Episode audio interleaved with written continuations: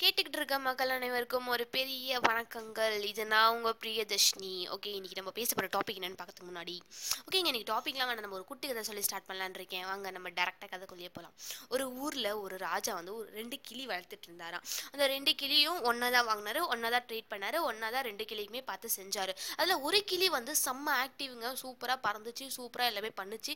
இந்த பச்சை மிளகா குத்தா பேசுன்ற டெக்னிக் இருக்குல்ல அந்த டெக்னிக்கையும் ராஜா ட்ரை பண்ணார். அது மாதிரி அதுவும் சூப்பராக ட்ரை ஆச்சு. ஆனால் இன்னொரு கிளி அதுக்கு அப்படியே ஆப்போசிட்டுங்க அப்படியே சோம்பேறியாக இருந்துச்சு. பறக்கவும் பறக்காது பேசவும் பேசாது ஒன்றுமே கிடையாதுங்க. இப்படி இருந்துச்சு. ராஜாவுக்கு வந்து செம்ம டவுட்டு ஏன் ஒரு நம்ம ரெண்டு கிளியுமே ஒன்றா தானே வாங்கணும்? அதில் ஒன்று மட்டும் ஏன் நல்லா ஆக்டிவாக இருக்குது இன்னொன்று மட்டும் ஆக்டிவாக இல்லைன்னு சொல்லிட்டு ராஜாவும் ரொம்ப ஃபீல் பண்ணாருங்க. சரி மருத்துவரை கூப்பிட்டு பார்க்கலாம்னு சொல்லிட்டு மருத்துவரை கூப்பிட்டாரு. மருத்துவரும் வந்து ஏன் இந்த கிளி ரொம்ப சோகமாக இப்படியே இருக்குன்னு சொல்லிட்டு சோதிச்சு பார்த்தாரு அந்த கிளியை.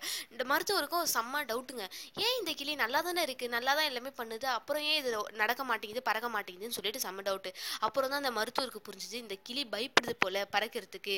ஆனால் கிளியோட ஆக்ஷன் இருந்தாலும் அந்த கிளி வந்து பறந்து தாங்க ஆகணும். சரின்ட்டு அவரும் கொண்டு போய் கிளியை மேலே வச்சுட்டாரு. அந்த கிளியும் ரெக்கையை விரிக்கவும் இல்லை அப்போ கூட.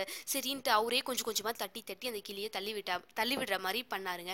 இருந்தாலும் அதுக்கு ஒரு பயம் வந்துச்சு. ஐயோ இந்த மனுஷன் நம்ம தள்ளி விட்டு பய கொண்டுடுவானோன்னு சொல்லிட்டு அந்த கிளியோ லைட்டாக ரெக்கையை விரிச்சிச்சுங்க. ரெக்கையை விரிச்சிச்சு இன்னும் கொஞ்சம் அவர் தட்டவே அது பறக்க ஆரம்பிச்சிச்சுங்க. இப்படி தாங்க நம்ம மனுஷன் வாழ்க்கையும். நம்ம கூட எவ்வளோ டேலண்ட்ஸ் இருந்தாலும் அதை நம்ம வெளியே காட்ட மாட்டோம் அந்த கிளி போல.